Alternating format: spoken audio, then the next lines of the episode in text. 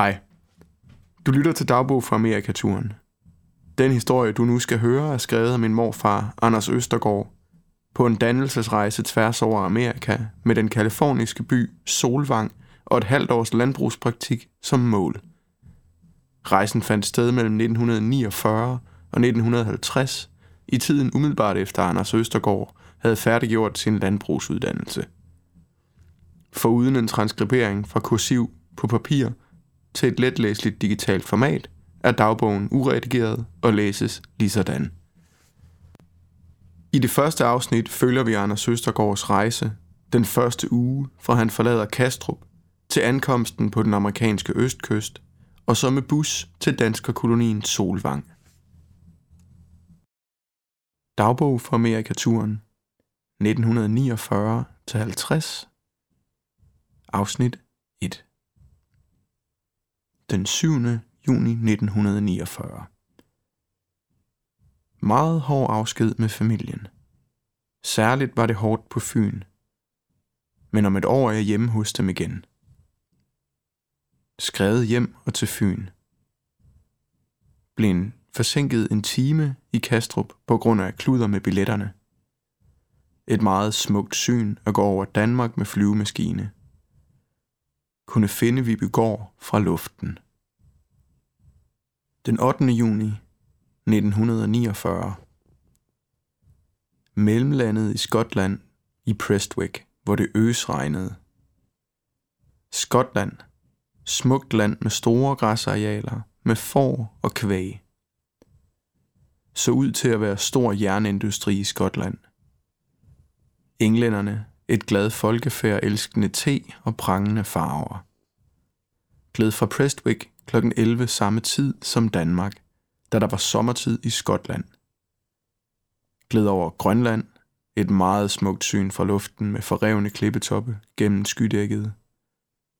Og glæder så over det store hav, og det var fantastisk at se over skyerne, hvor himmel var blå altid. Dejlige formationer kan skyerne danne. Fik om natten skrevet til Ellen og mor. Humøret er ganske godt nu, men der sidder dog et knugende savn. Flyvemaskinen godt indrettet, godt ventileret og dejlige stole. Vi er 46 passagerer, mange svenskere. Sidder sammen med en svensker, Harry Thomsen. En dansker på studierejse har lovet at hjælpe mig i New York. Man mærker, at rationeringen er hørt op. Alt kan man få. Klokken 12 efter dansk tid nåede vi Boston. En by med mange skyskrabere, men ellers lignende en dansk by. Fik papirerne set efter. Alt i orden. Første indtryk. Ikke godt. Amerikanerne er glade og selvsikre, og måske er der god grund til det. Fik morgenkaffe, og dernæst gik turen til New York. Turen gled over Long Island. Meget smukt fra luften, men ikke meget landbrug. Industri. Ellers intet. Kun søer og store, afsvedende skove. To timer efter når vi Idlewild flyveplads. Bygget på stranden – og derfor sand, og er der sand. Tollen gik over al forventning hurtigt. Så efter en halv times forløb sad vi i bussen mod New York.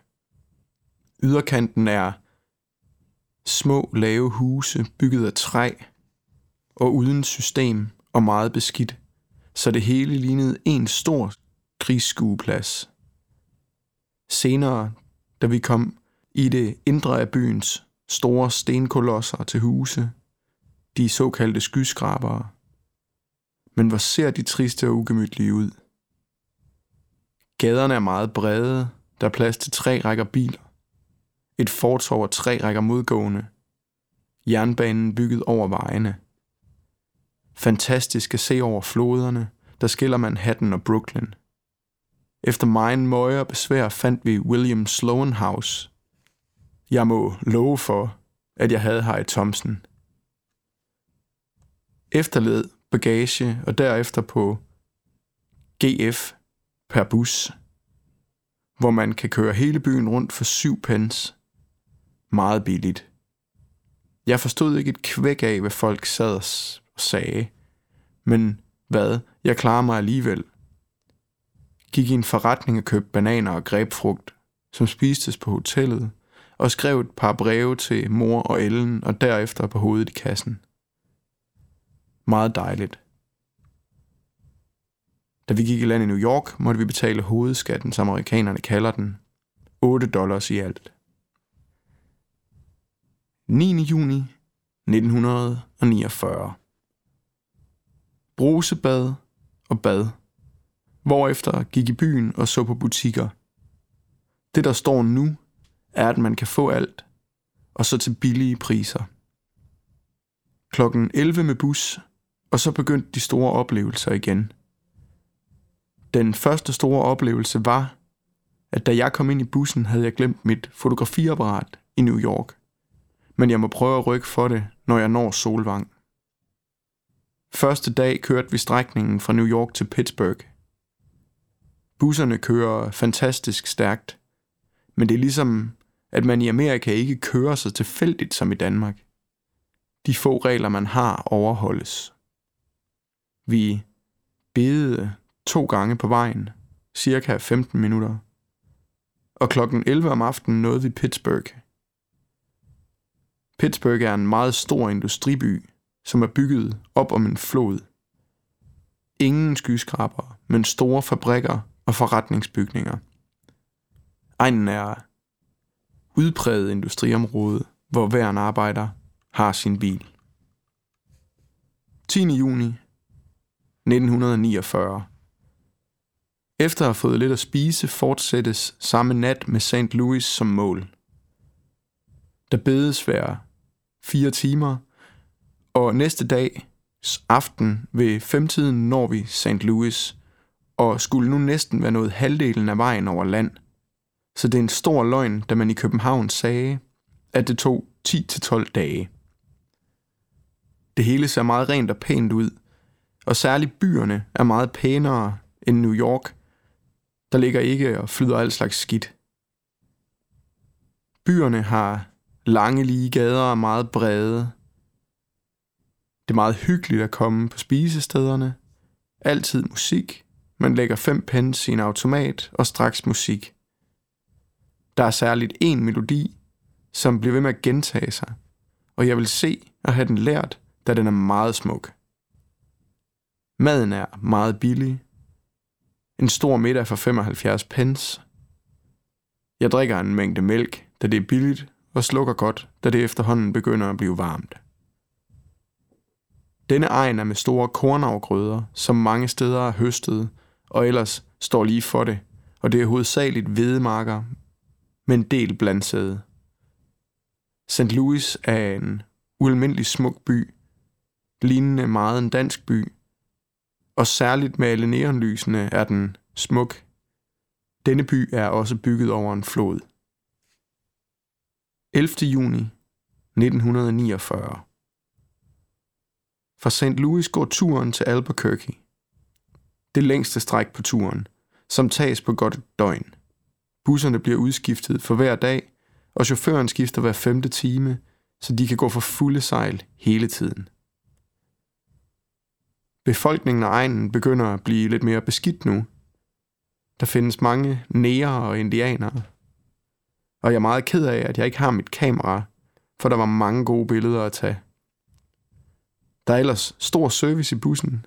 Man får udleveret hovedpuder om natten. Men det kan også behøves. Jeg er efterhånden ved at være meget træt, og med det til følge, at humøret er dårligt. Jeg mangler meget hårdt min lille danske pige. Det er nu også hårdt at være nyforlovet, og så skal skilles for så lang tid. Men vi stoler gensidigt på hinanden, så det skal nok gå. Det er sjovt at se mellem de forskellige stater, Ingen grænser, men en sten, hvorpå der sidder en mand og indkræver kørselstol. Vi kørte i dag gennem en bjergkæde. Store tunneller på godt et par kilometers længde, så lidt lys, og ja, de er fantastisk godt lavet. De er ikke ret brede, men vi kører som død og asen igennem dem. Hvor er det smukt på sådan en sneklædt bjergkæde. På den første del af tredje etape er der stadigvæk store kornarealer, men nu mest bygger havre, og det er mærkeligt at se, men alle redskaberne står på markerne, hvor man er nået til. Mit første indtryk, at at traktorer bliver for størstedelen Farmall og John Deere brugt. Vi røg i dag ind i regnvejr, og når det regner her, så er det sådan, at det hele svømmer. Kommer hurtigt og er lige så hurtigt forbi igen. Vi kommer nu gennem store klipper og områder med store olietårne, og man ser nu hver gang, man kommer over en flod, olieledningerne stikke igennem. Jeg begynder nu at genkende nogle af folkene, og med lidt møje og besvær kan vi nok forstå hinanden. Det er helt dejligt at snakke igen. Danskerne er meget populære her. 12. juni 1949 Fra byen med det mærkelige navn og til Los Angeles. Vi kommer nu gennem større distrikter med korn og majs. Men jeg er snart så træt, at jeg ikke gider at se det. Men det hele er også meget snavset og beskidt. Jeg så for første gang med evig sne og is. Meget sjovt at se. Vi er nu nået til Kalifornien. Det eneste sted, vi måtte ud af bilen med tollen. Men man er bange for, at der skal blive indført dårlige frugter. Nu forandrer det hele sig. Der er rent. Store plantager med alle slags frugt og store palmealléer. Og befolkningen meget mere velklædt. Blot er det forbistret varmt. Det lufter lidt. Men det er med mere varme. Vi lige kørt over en bjergkæde og ned i den kaliforniske ørken. Jeg har aldrig set noget så smukt. Vi kørte rundt på bjergsiderne med stejle afgrunde til den ene side og så ud over dette landskab, store bjerge og dale med træer. Hvor var det et smukt syn, som sent vil glemmes. En lang tid ørken, men efterhånden kom vi ind til store frugtplantager og palmer igen – og hen på aftenen nåede vi Los Angeles. Byen ligger nede i en dal, og vi kom oppefra og så byen i fuld belysning. Ualmindeligt smukt. Efter en times ophold går turen til Santa Barbara. Det er mørkt nu, men vi kører langs med Stillehavet hele vejen. Og det er nu mærkeligt at tænke sig, at det er mig, som sidder her. Hvor bliver det meget at fortælle til Ellen og mor, men jeg har også mange år til det. Da jeg nåede Santa Barbara, anede jeg ikke mere, hvad jeg skulle. Men det kan jo ikke nytte at hænge mulen. Så jeg fik en til at ringe Alfred Jacobsen op, men han svarede ikke. Så jeg tog et hotelværelse, og øh, det var dejligt at komme i seng. For jeg var så træt, så træt. 13. juni 1949 Vågne op og blive vasket. Aner ikke, hvad jeg skal gøre. Går hen på busstationen og får kaffe og sidder og sunder mig lidt. Der kommer der en kone hen og spørger, om jeg er dansker. Hun hjalp mig. Fik mig i en bus, hvor jeg traf en dansker, som kørte mig lige til Solvang. Meget praktisk, ikke sandt? Jeg må sige, folk har været meget hjælpsomme.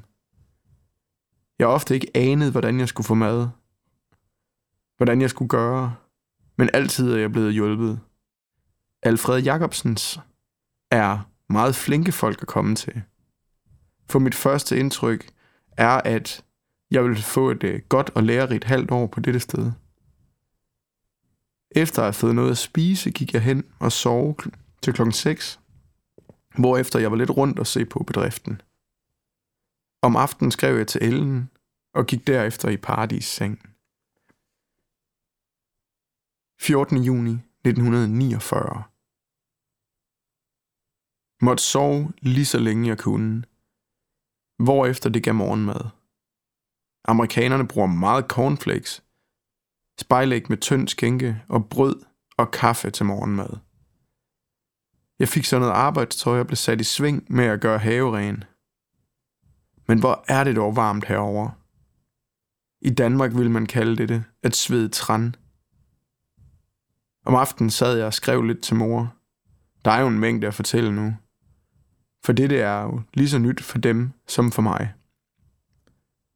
Alfred Jacobsen har tre ualmindeligt søde og sunde børn. Man får altid et høfligt svar, når man tiltaler dem. Det var det for nu. Tak fordi du lyttede med på første afsnit af Dagbog fra Amerikaturen. Teksten er transkriberet af Mette Østergaard, optaget, rettet til og smukkiseret af Kasper Skovhus og læst højt af jer selv, Stig Østergaard.